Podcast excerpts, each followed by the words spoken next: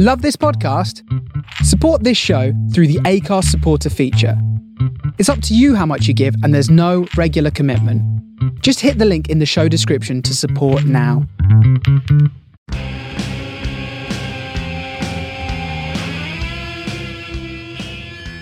Welcome to Bug Eye's Rock Pop Rambles. I'm Angela from the band Bug Eye, and this week I've got Gracie Two Keys. Woo!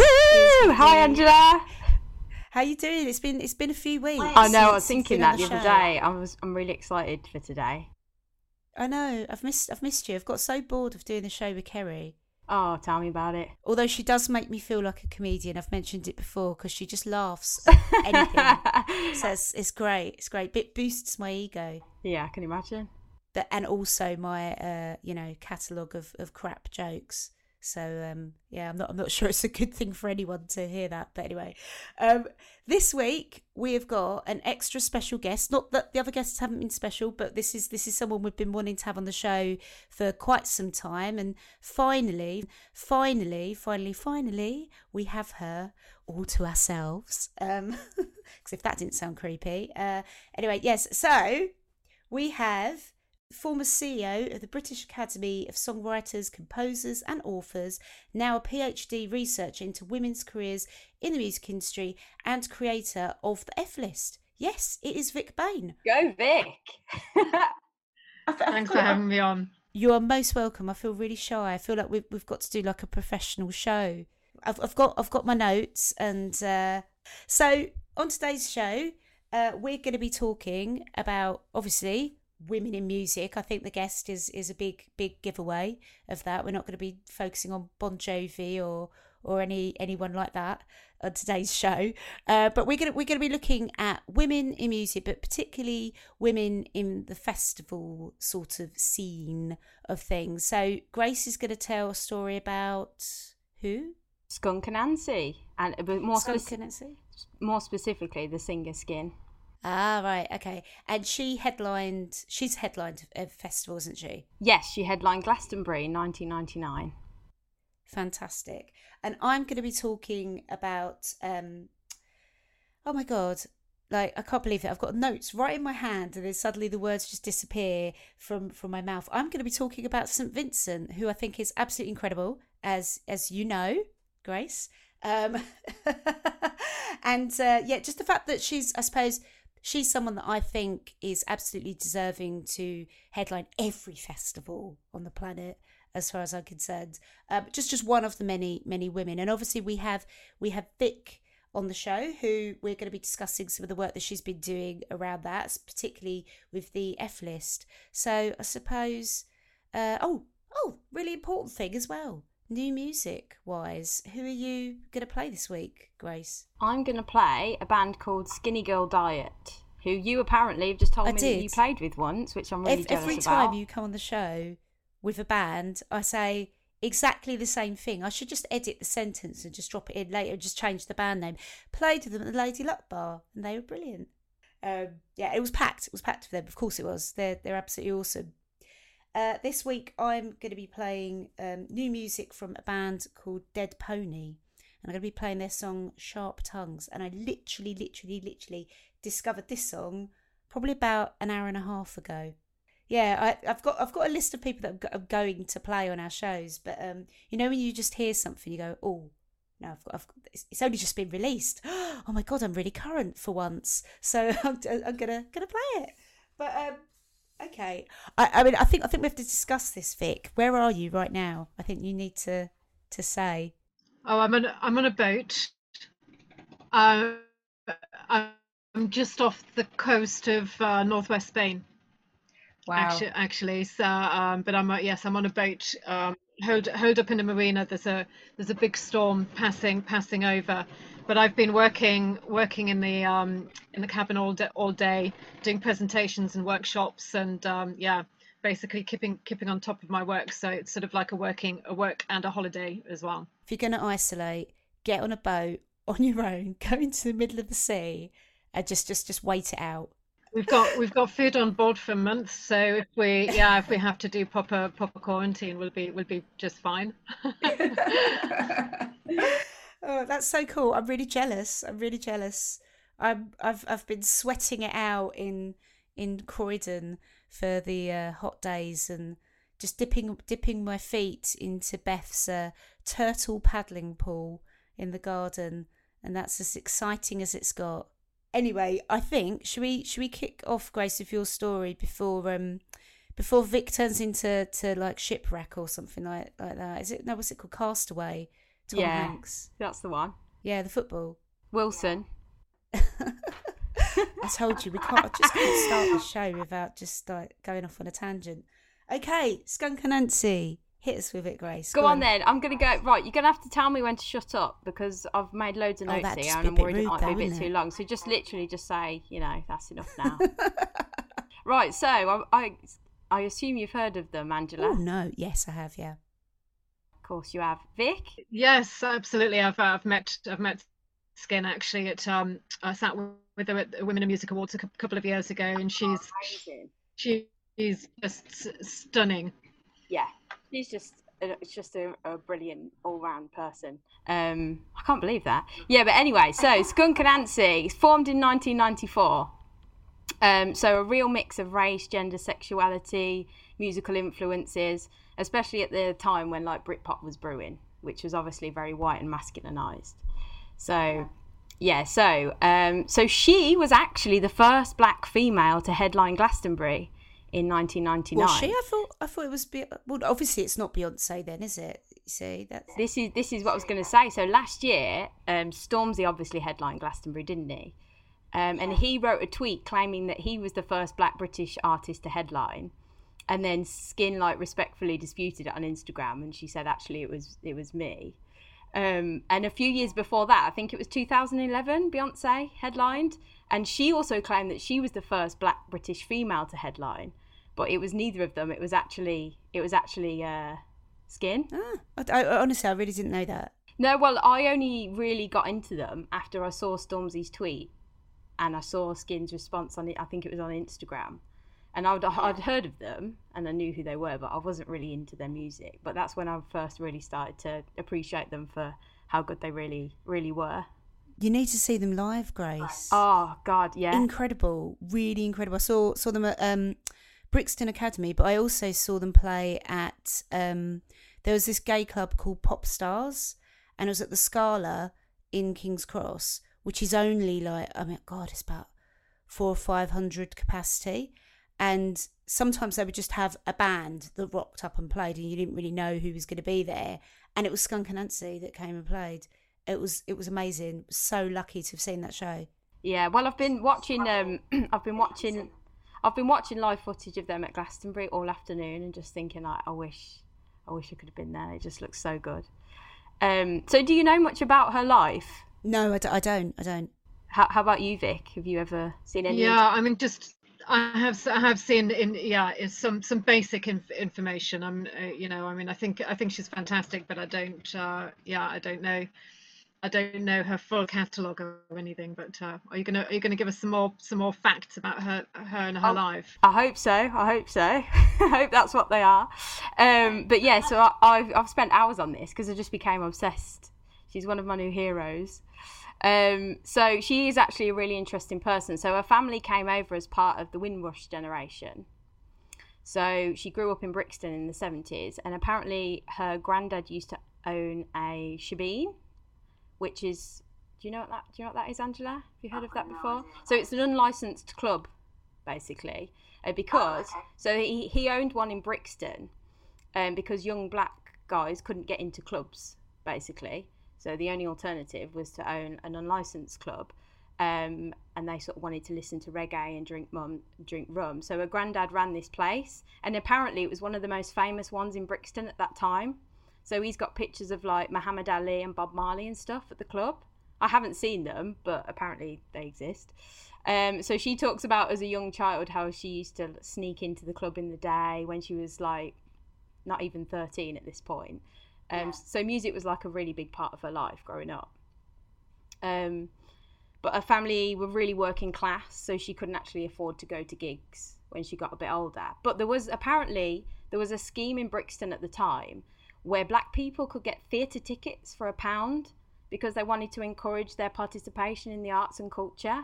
So she ended up going to the theatre quite a lot, and she talks about how this was a big influence on her, more so than live music. Yeah, because she is a great performer, isn't she? I mean, she's fantastic. Just the amount of energy and just the kind of sheer power of her performance. Well, apparently she had really terrible stage fright for a really long time, which you would, from the videos I've seen, you just would never know that. So she went to university, and that's when she started playing in bands. But in the early days, apparently she used to sing jazz.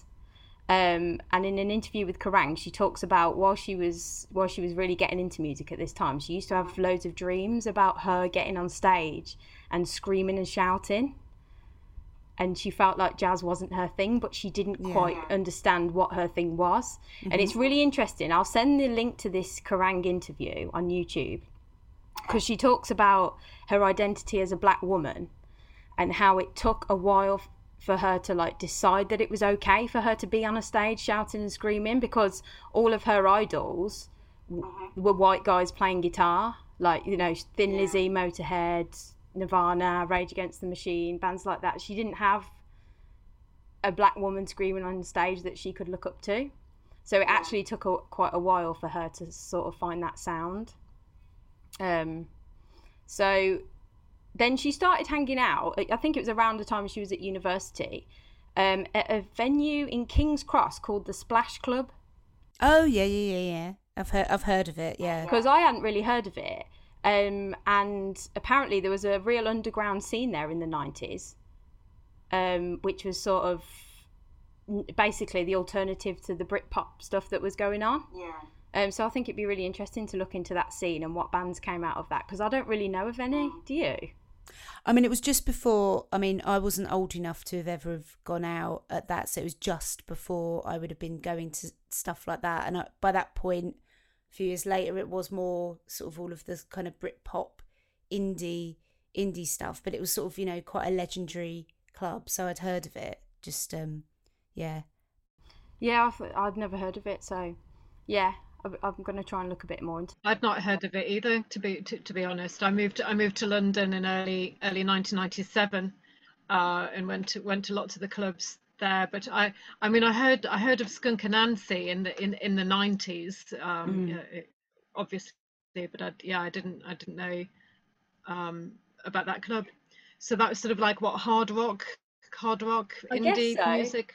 I guess so, yeah. I mean, because that venue was really important, I think, for those types of bands, because that's where they formed, and that's where they had their first gig, and then they had their second gig there as well, actually, about a year or so after they formed, and it was on the day that Kurt Cobain died, and apparently the A&R guy that saw them that night, he wasn't going to go out because he was so devastated by the news. Like, apparently he was like the biggest Nirvana fan ever, but he decided to go out anyway. And he saw them and he said, I have to sign this band, because if anything can make me feel better after this, then it must be amazing.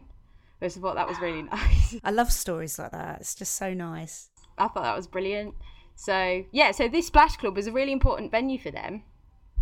So yeah, at this time Britpop was huge. So Britpop, I mean, obviously I know about Britpop bands. Where did it originate?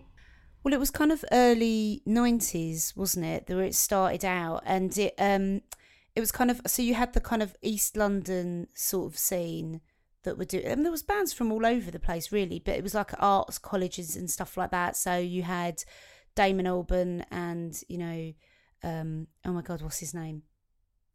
How can I have forgotten his name? I was literally just talking about him last night. Graham Coxon, that's it. Like, they met in New Cross, and there was a studio that was in, like, yeah, but Damon was from Essex, and I don't know, it was a real sort of working class kind of scene, music, I suppose. Interesting you say that, because Skin says the opposite. She said that she thought that a lot of the Britpop bands were really sort of quite posh and very, she described them as quite well. I think Damon Albarn was quite posh. They just pretend to be working class. Yes, I suppose so. I think Damon Albarn and Justine from Elastica and all of that crowd, they were pretty posh. But I think they had this, you know, this authenticity. I think they were appropriating the working classes. I'd say it was more the Manchester bands in the 90s who were genuinely working class.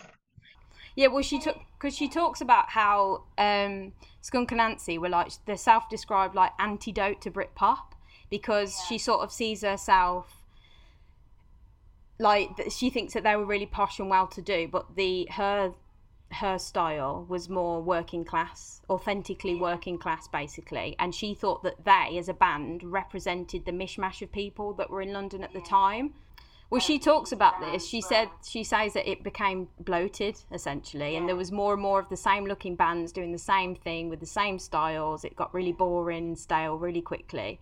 And they at first desperately sort of wanted to fit into that because it was being marketed in America in a certain way, and they didn't fit into that. And they were really sort of jealous of the fact that they were getting all these, you know, gigs in America and appearances on TV, and then eventually they just decided, we're never going to fit that, so let's just do our own thing. Apparently, Damon Albarn really hated them. Really? Yeah, they used to do interviews, and one of the first things that the interviewer would say to them is, "Oh, Damon Albarn really hates you, doesn't he?" And they'd be like, "Does he? I don't." So I don't know what happened there. They don't really know why. Yeah. How true a lot of that stuff is, or if it's just PR and I don't know. What do you think, Vic? Yeah, I think a lot of it's just PR.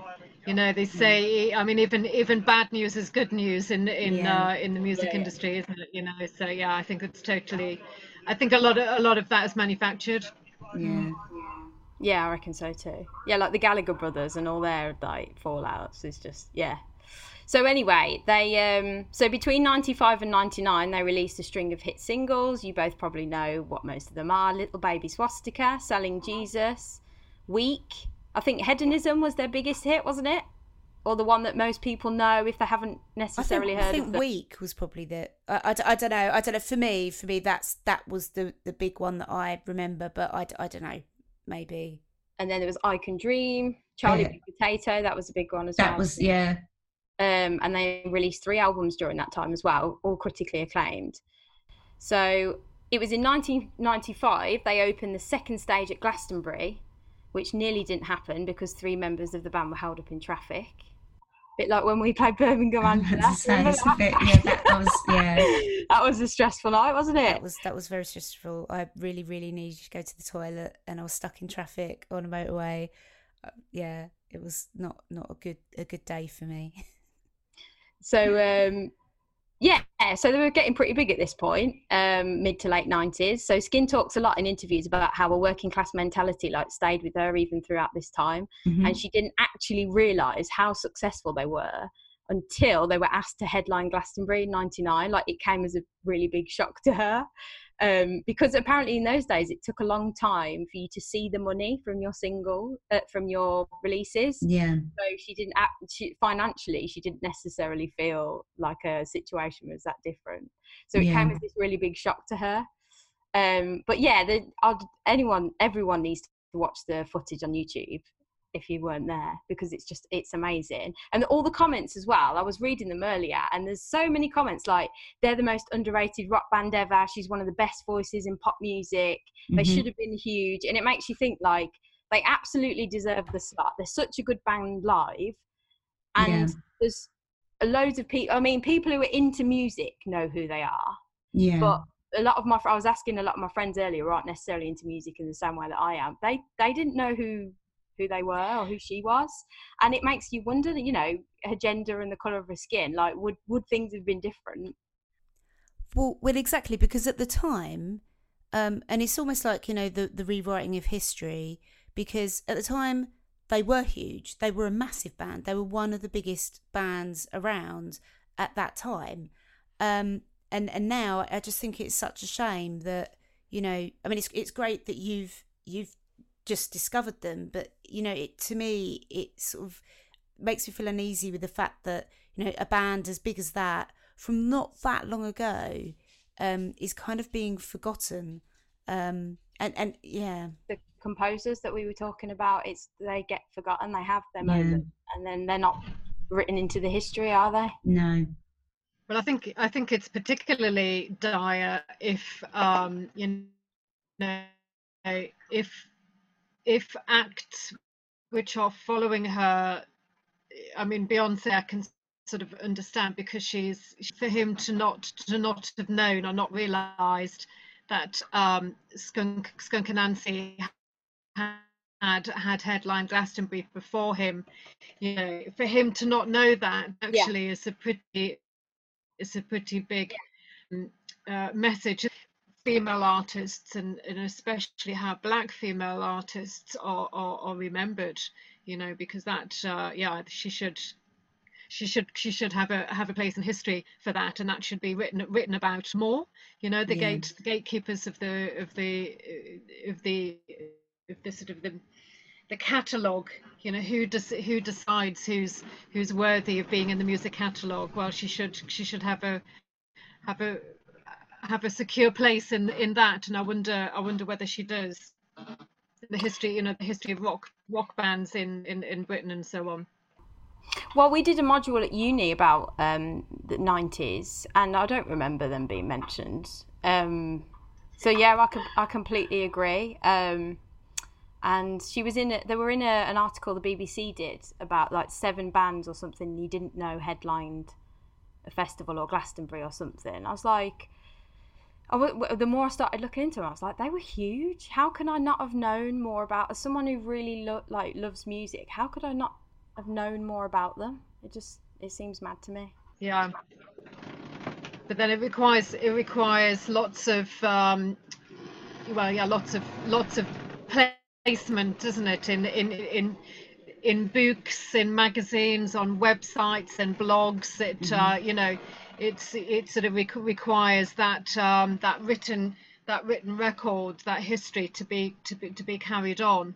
Mm-hmm. So perhaps because she is a woman and a black woman, that she's been sidelined somewhat in the history of all of these bands. Yeah, absolutely. I mean, they were really respected in the industry. Like, Bowie was a huge fan. They did gigs with him. He covered one of their songs. The Prodigy sampled their tracks. They toured with U2. She had voice training with Pavarotti, apparently. She was really close with Lemmy. She sung at Nelson Mandela's 80th birthday party with Nina Simone, Stevie Wonder. And that apparently Skunk Anansie were one of the first multiracial bands to play in South Africa post-apartheid. So they were a really, really, really important band. And they toured with the Sex Pistols at one point in Australia as well, I think. There's a good interview with her on that, actually, and some of the racial abuse that she got on stage, which is difficult. To, but it's, you know, it's a part of, you know, her experience, and yeah, it was awful. It's awful. But yeah, I've got all the links to all those, so I'll send them over, Angela. So she's just a really interesting person, black, gay, working class woman, really unapologetic about who she is. Had this remarkable career. Even like when Stormzy tweeted about him being the first black headliner, she was like really nice about it. Do you know what I mean? She's really down to earth. And she said something like, "Oh, it's not his fault. He just didn't know. I'm sure that's just what he's been told." I think that says a lot about her as a person as well. Yeah. So yeah, she's one of my new musical heroes. Oh, I'm really pleased that you've discovered her. I want to say, I'll lend you her albums, but you can just stream it. Yeah. Just kind of takes the joy out of discovering music sometimes, the streaming thing. I want to lend people albums and do mixtapes again.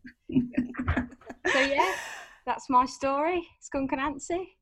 So do you want to play your new music discovery? Yes, I do. So Skinny Girl Diet, who you've played with, that I'm really jealous about. So Riot Girl Band from London. I think they formed in 2011, 2012 or something. They've been around for a while, I think. But so they used to be in a band called Typical Girls, actually, which is obviously a reference to the Slits track. And I think one of their first gigs, if not their first gig, was an opener for Viv Albertine, wasn't it? I have no idea, really. Yeah, I think I read that online somewhere. Yeah, which is really cool, obviously. So yeah, this is the song I'm going to play is called Wolfpack, and it's from an album called Heavy Flow. Have you heard that one? Yes. It's such a good album. Like, I didn't know which song to pick, but I love this one because the screaming and the chaotic ending. So yeah, so this is called Wolfpack from Heavy Flow.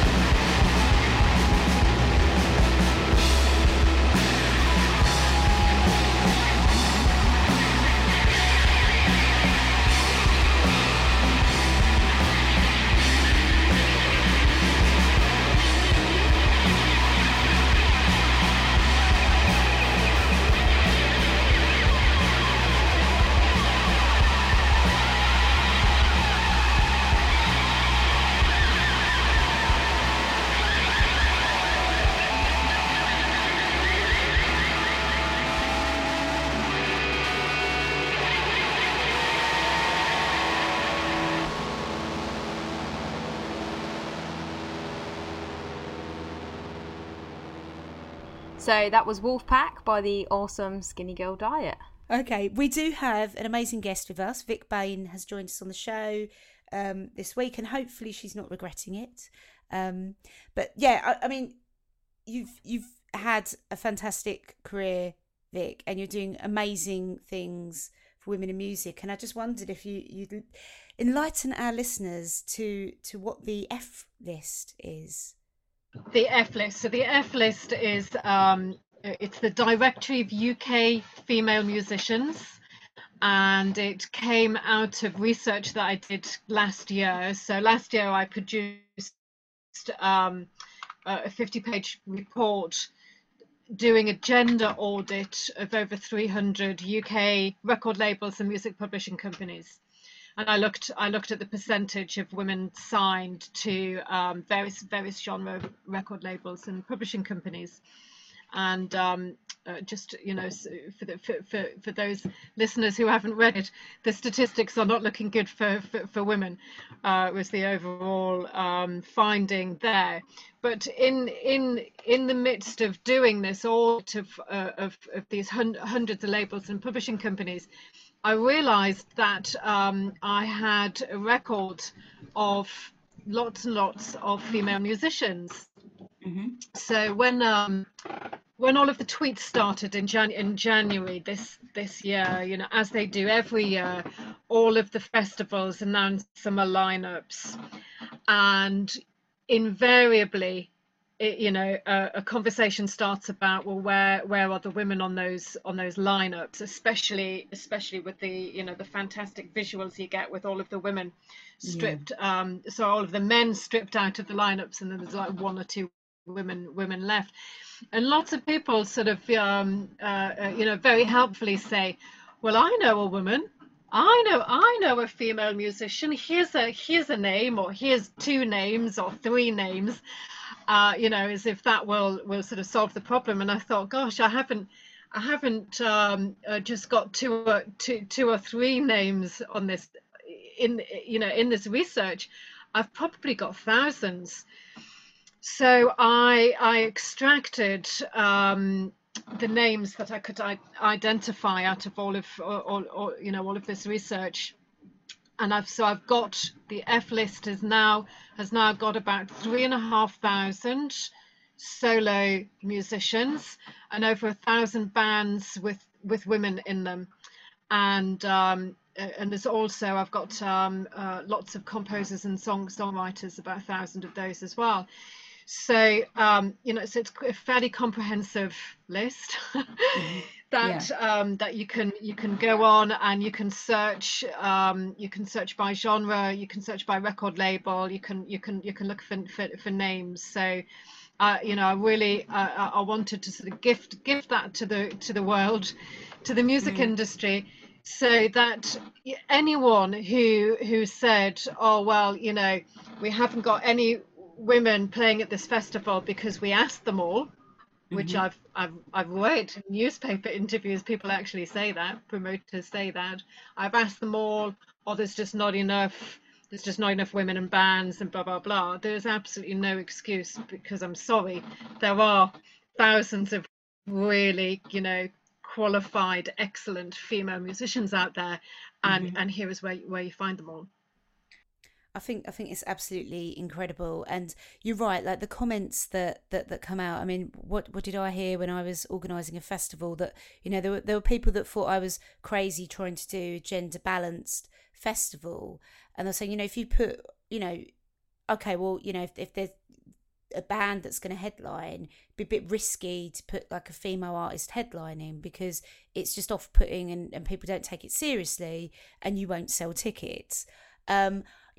Lots of comments like that from people, which was absolutely ridiculous. And, to cut a long story short, obviously the festival sold out, and that was not an issue at all for our festival, and shouldn't be for anyone's festival. It's just ridiculous.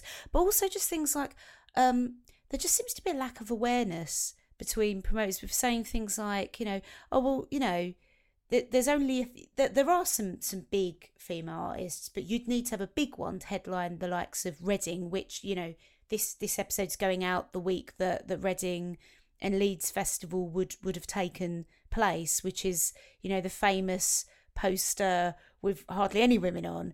And there are comments about well, those huge artists don't exist. There's a lot of small bands with females in, but not big artists that sell millions of records, that deserve to be in that kind of top position. I mean, what do you say to I mean, words fail me to, you start reading off a list to people, but have you faced like questions, like statements like that with doing this list? Yes, I've faced a lot of that sort of pushback. I've been told that audiences just want to listen to male acts. This is just a commercial thing. It's about who will sell tickets and blah blah blah. But I think it's it's all linked in, and I've sort of written about how with festival lineups, it's what I call a pipeline problem.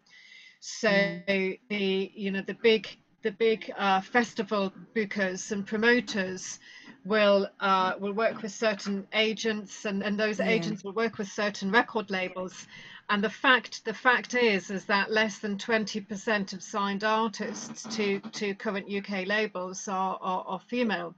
So 80% of rosters on record labels in the UK, 80% are male.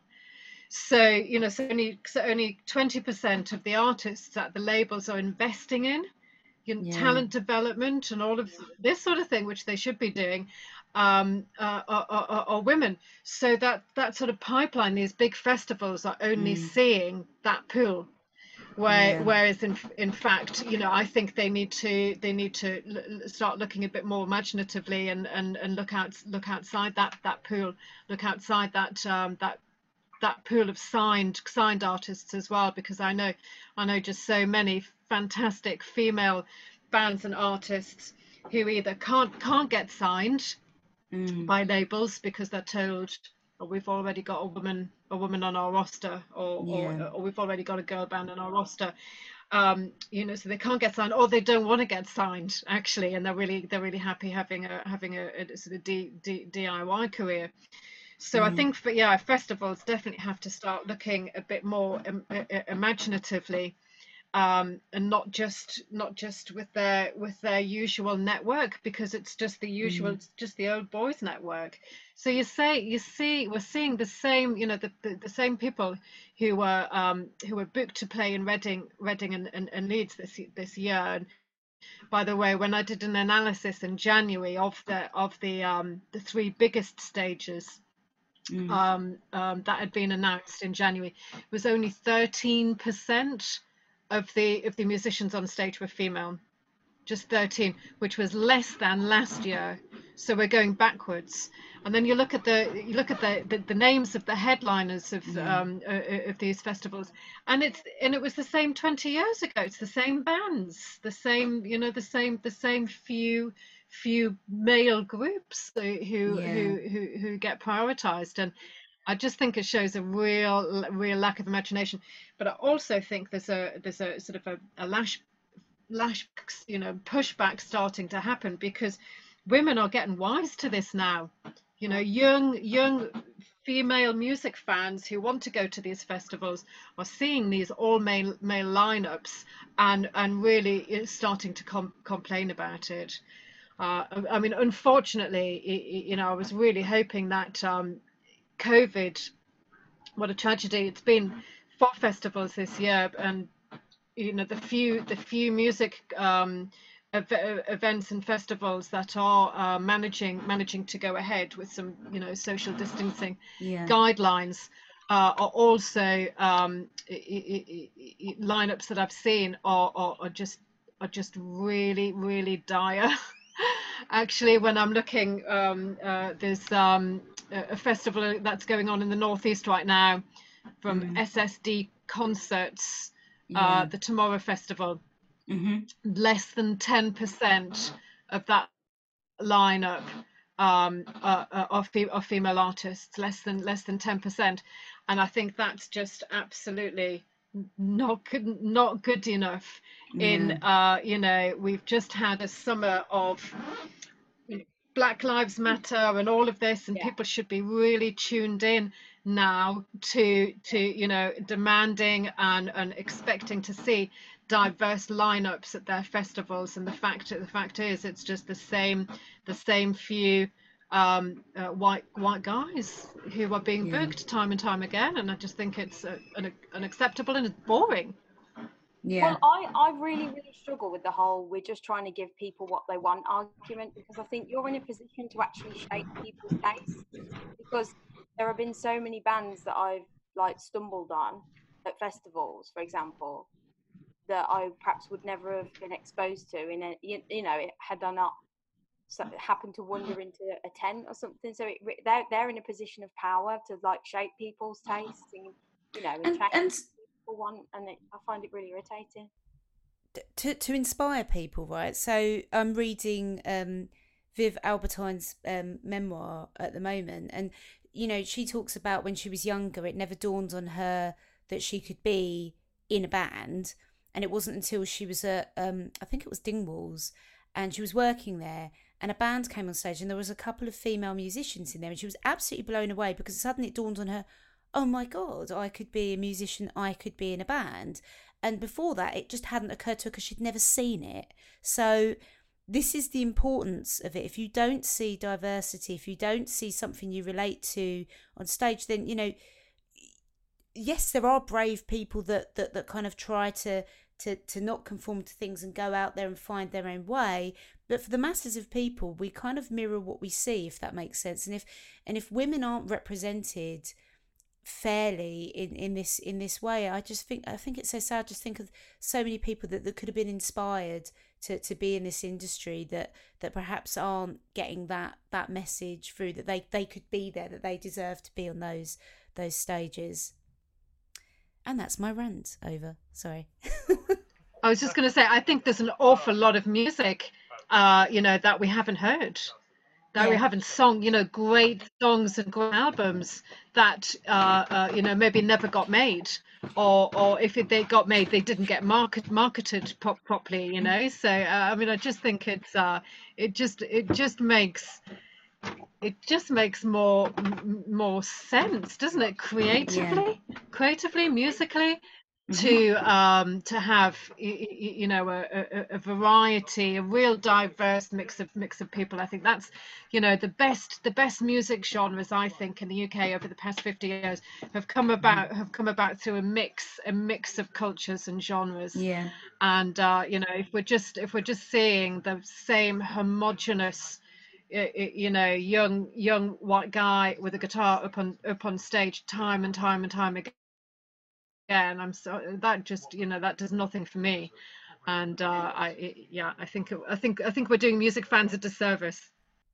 I think it kind of paves the way. I think like with the music industry and changes with, things are still pretty much, there is still a lot of control with the major labels, but we've seen the number of major labels reduce over time, and a lot of smaller labels kind of trying to break through and actually succeeding in breaking through. And I think that's the same thing that's happening with festivals. There are more and more festivals that are being created, and they might not be the size of the kind of mega festivals that we see out there, but at some point they will be. Indie Tracks is a fantastic festival that really does push the sort of diversity issues forward with their bill, and they're very on the way to being completely balanced, and they've got a fantastic mix of artists that they have, and that's one of a few. But it's one of the smaller festivals rather than the big huge daddy festivals that should really be leading the way on this. But perhaps it does take a kind of rebel uprising to change things, and people just creating their own industry and making these things happen rather than waiting for the likes of Live Nation to actually make this top of their agenda to do. They own a share in most of the large festivals, I think. So yeah. Well, it was just very, very interesting to me seeing all of the music companies come out with their Black Lives Matter statements over the summer, really committing to supporting Black musicians and and acknowledging diversity. And I don't think it should be too much of a leap for them to sort of look around and look at women as well.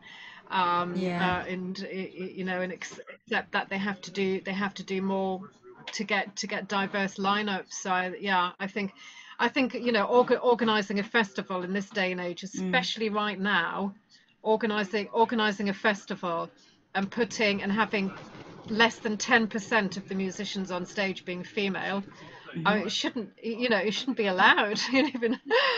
Even with equality legislation or something, you've got we've got to make a noise about that. And that's actually a very fair point about the Equalities Act.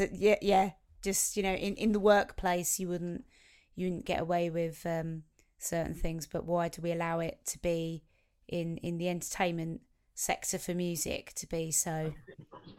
It's a structural issue as well, isn't it? You've got to get these women.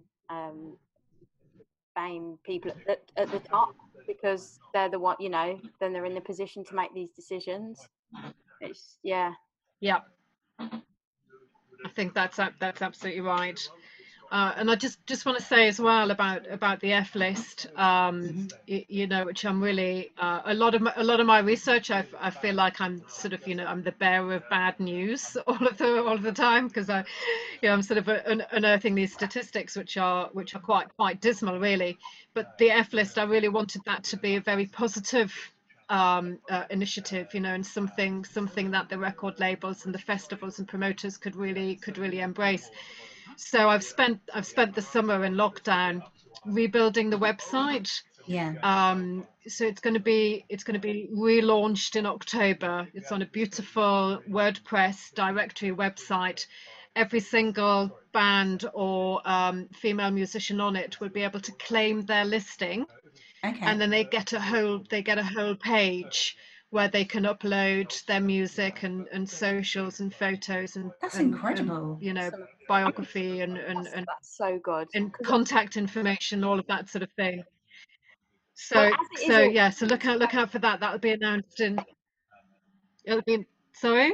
No, sorry. Carry on, Vic. Connection issue. Sorry, yeah. Grace, what did you say? No, I was just going to say, as it is now, it's so easy to navigate and it's brilliant. So God knows what it's going to be like. Yeah. In October. I mean, I remember being filled with excitement when I first saw it. I was like, "This is exactly what it's like." Yeah. Well, the search facility on it's good, fantastic. So you'll be able to say, look for a jazz composer who lives in Scotland, or a grime DJ who lives in London. So you'll be able to search by genre, by instruments, by region, but you know, by keyword, by all sorts of things. So yeah, I'm really very excited about that. And then not only if I been rebuilding the website, I've formed a not-for-profit organisation, a community interest company behind it as well. So that's going to be announced at the same time in October, and we're going to do loads of initiatives that enable women to more successfully sustain their music careers. So we've got partnerships with festivals in the offering for next year. We've got partnerships with recording studios. We're going to be offering free training for female musicians in all sorts of areas. So we've got loads and loads of ideas. So I just want to let your listeners know that that's coming up in October. I'm really excited about it. That sounds amazing. That seriously sounds amazing. And just, you know, back to even the original version of the F List, I think it was only ever a positive thing to highlight, and someone to sort of be that voice that kind of pulls all of those female musicians together in a place to say, look at this. This is a very powerful thing.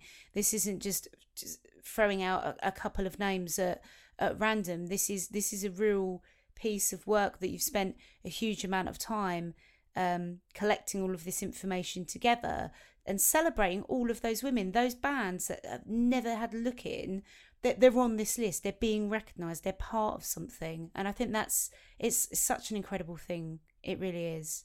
It's amazing. It's on, yeah. Thanks very much, and I'm really hoping it will develop, you know, and it will be a real community, so that all of, yeah, you know, all of the women who are on the list will go, you know, will claim their listing, put all of their information up there, tell other people about it, you know, yeah. and then we you know, we really want to be working with festivals and event promoters. Yeah. You know, I mean, when the first list was published at the end of February, I mean, unfortunately, just before lockdown as well. But in that very short period, you know, I had numerous festivals contact me and you know, and ask for help. You know, they really wanted to, in various genres as well. It was really interesting, folk music, indie music, all sorts of genres. Yeah. And these, you know, these festival owners and promoters, you know, really were genuinely wanting to book more women on their stages, you know, so they were very pleasantly surprised to have this list to go through. So I really hope it makes a positive difference and starts you know, giving promoters, you know, more tools, more ideas for, you know, amazing talent that they can have on their stages. So when you were creating this, did you ever think it would lead on to this, you know, a kind of organisation that's there to kind of help women and educate women, and support them in various ways and give them more opportunities? Is that the, you know, was that something that was always in the plan, or did this all develop as it's going along? It's just been totally organic, absolutely organic. You know, when I did the original research last year, I had no idea that I would end up a year later. I would end up setting up a national women for music or not-for-profit organisation based on, you know, I had no idea. So it's been a very organic, natural progression. You know, I think it was the realisation in January when I was looking on Twitter, when I was looking at everybody, you know, being rightly outraged by all of the planned festival lineups, and I just thought, oh, I've got this information. I can just make that public. You know, so yeah, it just all happened very, very naturally. So I'm really delighted actually to be where we are right now, and I hope we're in a really fantastic place next year. You know, I hope that somehow we can get the music industry back on its feet somehow, and that women, you know, the campaigning that we're doing starts to give more of a place for women on festival stages. Fingers crossed. So another question, just because we do people's stories obviously on the show, but just a question is, when you were a little girl, what did you want to be when you grew up? A vet. so how do, like just you know, I suppose, in, you know, how did you get from there to where you are now? I suppose, like, what was the kind of process? Well, I always loved music and singing. You know, that was a really big part of my childhood, was singing in various, you know, school choirs and church choirs and things. And I studied. I didn't formally study music actually until I'd sort of left school, but I had a year out when I was 18, 19, and I was in various bands and things, and I really decided I wanted to go back and study music, which I did. I mean, it took me a long time. I did the sort of, you know, the BTEC HND degree route, so I spent 6 years studying various aspects of music and performing arts, and I was a singer when I graduated. I really, you know, I thought, yeah, I'm gonna be a musician. So a lot of the barriers that I write about in my research are, you know, I really have personal experience of those barriers, having, you know, how difficult challenges I would express it as, working with other male musicians. You know, not being given proper credit for, you know, for what I was doing and so on. And then I moved down to London. I really wanted to work in the music industry. I sort of, you know, I realised that yes, I loved performing, but I probably wasn't going to be able to earn enough money for that to be my sole income. So I wanted to work in the industry somehow.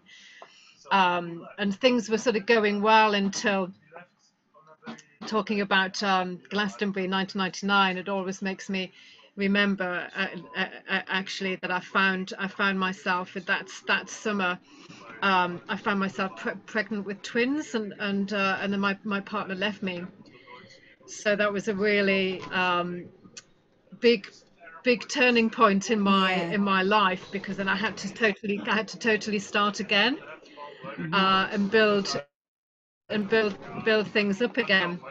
So when they were little, I retrained as a bookkeeper and doing financial management, and then I set up a business. Again, it's just organic. I didn't have any sort of big plan, but I set up a business doing financial management for small creative businesses, and I had some fantastic clients, you know, all around Hoxton, all really cool sort of music and design clients. And one of my clients became the British Academy of Songwriters, Composers and Authors.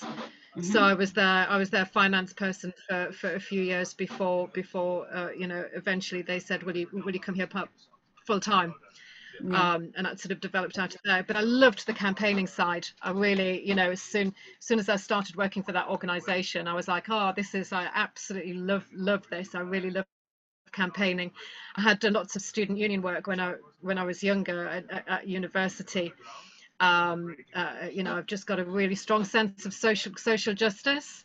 Yeah. I think that's yeah, probably being a working class woman in the music industry as well, so that sort of carried my interest on, and I started doing some diversity work at Basker, some work maybe about 10 years ago. I did a master's, and my master's dissertation was looking at the attitude of employers in the music industry towards equality and diversity, and that sort of kick started my interest there.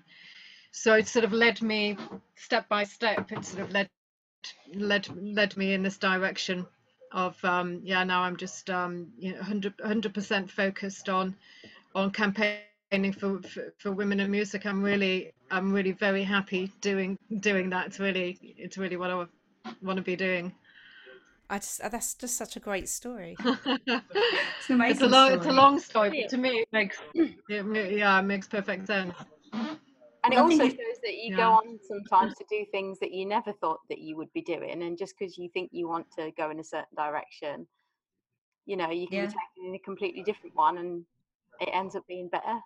That's lovely. I think it's really inspirational story. So who would you say is who has been the most inspirational person in your life, either someone that you know or someone who you don't know, but someone that's kind of been a guiding light to you, I suppose? So I get, well, that would be the person that springs to mind immediately is the woman who I view as my best friend. So I met her. I did a couple of years as a teenager living in America.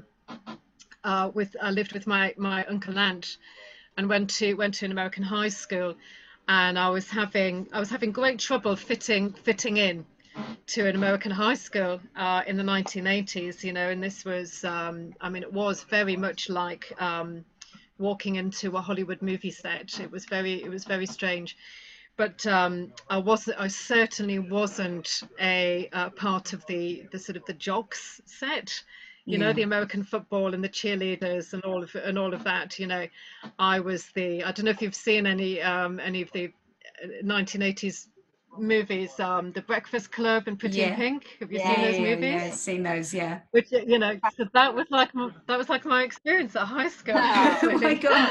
So I was one of the weird, you know, the weird gothy kids, which I think they thought was really strange, because when I first arrived, they kind of all thought I should be related to royalty or whatever, you know.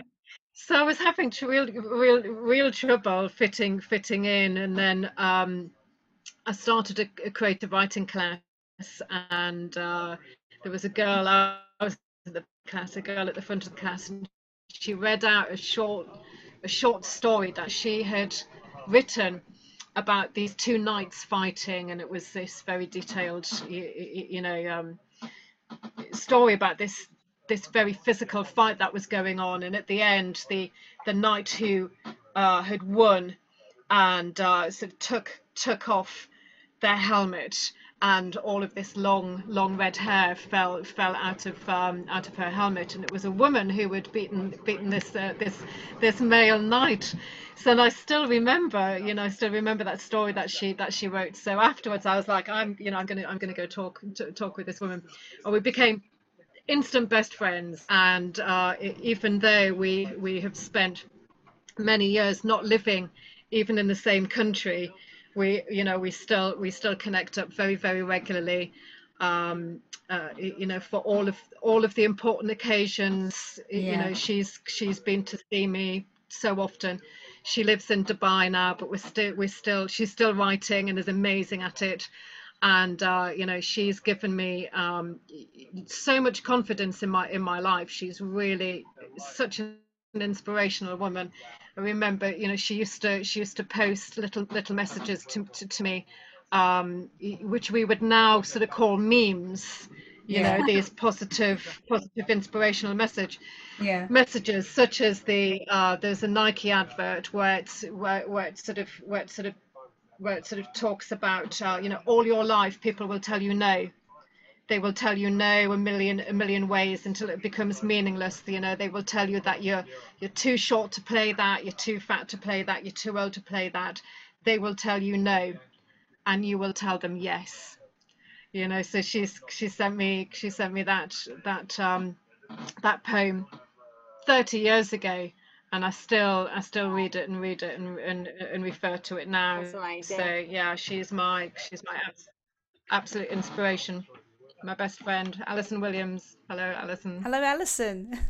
She sounds amazing. She sounds like someone I need to have as a friend. She decided that she wanted to be a trapeze artist, so she set up her own circus company, and she ran her own circus company for 25 years. I mean, she is amazing. She's still teaching trapeze skills in Dubai. And and we're starting to get on a bit now, but she's still rocking it. So cool. That's brilliant. Yeah, she's cool. Oh, I love stories like that. There's a circus, you don't know this about me, Angela, but there's a circus trick that I really tried to get into once, right? Have you seen devil stick? No, what's devil sticks? Where you have like the two sticks, and then you have to like do these weird tricks with another stick that sort of lies across them. Okay. Yeah, so I really tried to get into devil sticks at one point. I was pretty good. I'm gonna have to show you now, Angela, because you don't know that, do you, about me? No. The old devil stick. No, I never knew that at all. I'm gonna pull that trick out on stage one time. Please do. I think that'd be amazing. We could put a little spotlight on you. I mean, I'm not very good. I've got high expectations of this now. Well, all right then. Next time I see you, which is on Thursday, I'll bring them over. We can film it and put it on our Patreon site. Okay, so talking about inspirational characters, and listeners, please don't panic because I'm going last. So I know normally I talk for eternity. That's not going to be the case today. I'm going to keep it quite punchy. But talking about inspirational characters, I wanted to talk a bit about St. Vincent, who I'm sure we all know who that is. Born Annie Clark, I can't even speak. In September 28th, 1982, and is known professionally as the artist St. Vincent. She's an American singer-songwriter. She's basically a complete badass on guitar and incredible at music production. She's an absolute legend and I adore her. I've watched so many videos of her talking about guitar pedals and all sorts of geeky stuff like that, which I won't bore you with those details today. So I suppose you could describe her music as a kind of, I think she started off in a more sort of more gentle indie approach, but has since evolved into this kind of electronically influenced kind of art rock artist, I suppose, is how you could describe her. But I think she's just simply bloody brilliant. So she began her career as a member of the Polyphonic Spree. She was in a few bands before that, as we all were, but I suppose the one of note that people would have heard of, Polyphonic Spree, that had like 15,000 band members on stage. So when they were starting out, they never had an empty gig, right? They just filled it with their mums and dads and it sold out, right? You know, they were actually a really, really great band. She's played on various different records. She's got 6 albums under her belt, 3 Grammy Awards. And in fact, she won her first Grammy Award in 2015 for her self-titled album, St. Vincent. And what you may not know is she was the first female artist to win Best Alternative Album in a 20-year period. There was that gap. Oh, I didn't know that. Between, you know, no other female had won that in like 2 decades, which is just crazy. Anyway, she's got an impressive list of awards, which I shall read some of them out, not the full list because it's quite long. I suppose you've already guessed. I'm stating my case for St. Vincent to be a headliner of a festival. Right, here we go. She's been nominated for loads of stuff, but you know the important things. The AIM Independent Music Awards, she was nominated for Love This Giant, and that was back in 2013. Cheerleader, she was nominated for Best Alternative Video, and that was at the UK Music Video Awards. That was back in 2012. The same with the video Crawl, she was nominated for award for that. Then Q Awards, sadly Q Magazine not around anymore, but she won the Maverick Award, and that was for herself. Then she won the Grammy Award for the Best Alternative Music Album for St. Vincent, which I mentioned. She won that, and that was in 2015. She was nominated for Best Album and Best Solo Artist in the same year for the Enemy Awards. I mean, the list goes on. She's won Best Female Artist in 2017. She won in the Webby Awards Best Music Video for Los Angeles and Best Art Direction. She won that. She won a Grammy Award for Best Rock Song in 2019, and that was for Mass Education, so a very, very recent one. There are just a few awards being mentioned. Venue sizes that she plays. She's a huge artist. She's sold out places like Brixton Academy. She's done multiple nights and sold shows out like that. She's she's got over 2 million monthly listeners alone on Spotify.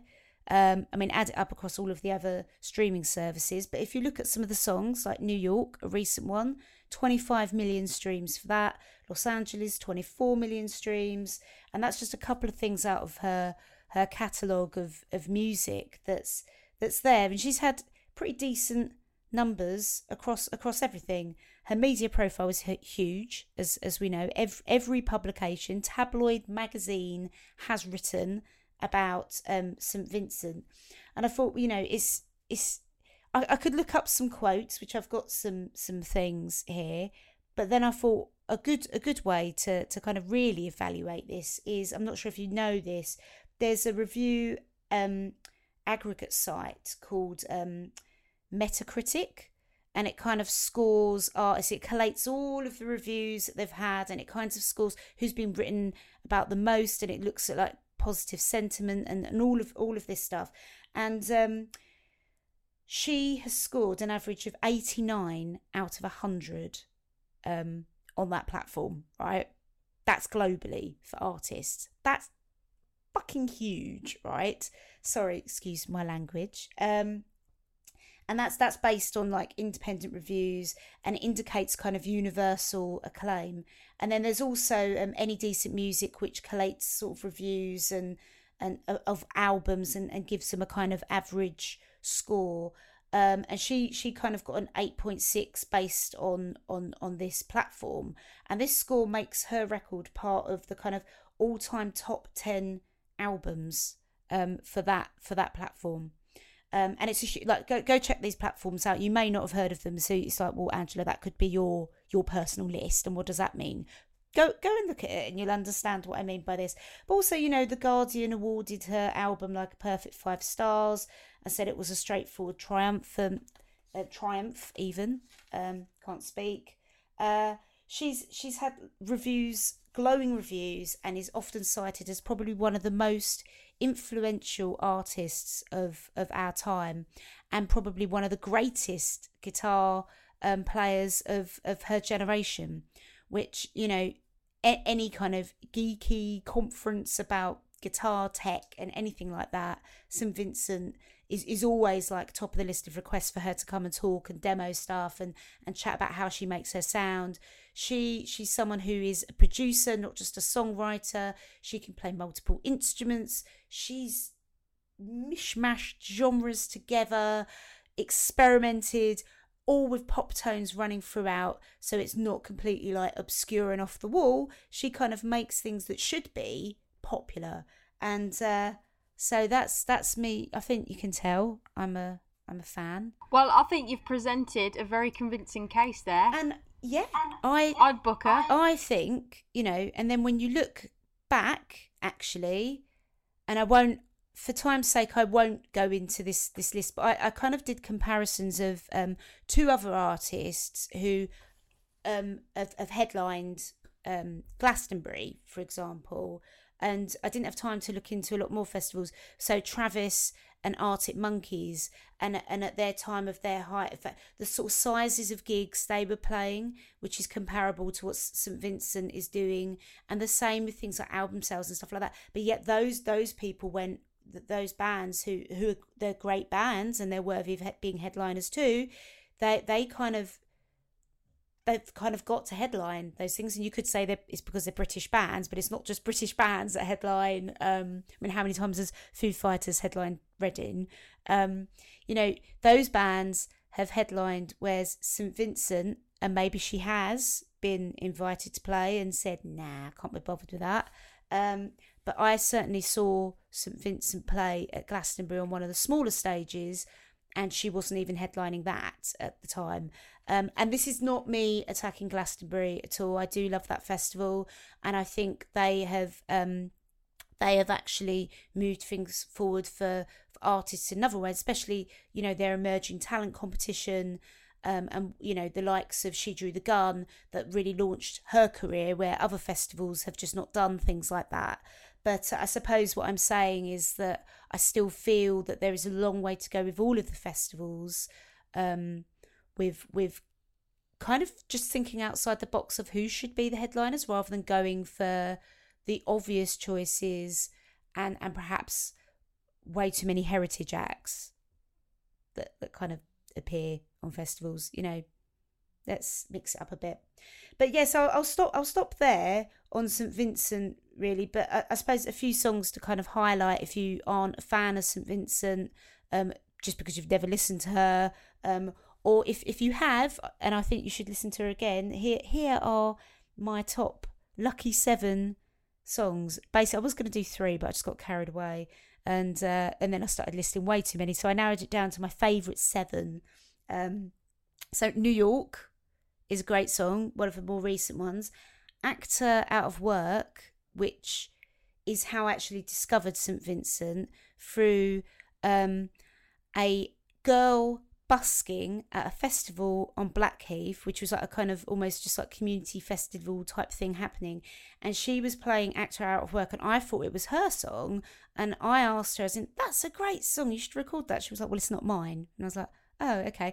And she said, it's St Vincent, and I was like, oh yeah, I kind of know that name. And then I kind of got into St Vincent from there. But Cruel is a fantastic song, amazing guitar hook with that, and just check the music video out. It's like kind of 1950s housewife gets kind of almost sort of kidnapped and put into this world, and yeah, she ends up playing like a guitar solo in the boot of a car. It's a bit weird, but it's good. Birth in Reverse, the sequel, All My Stars Aligned, the Apocalypse song, all fantastic. Lyrically, she's an absolute genius.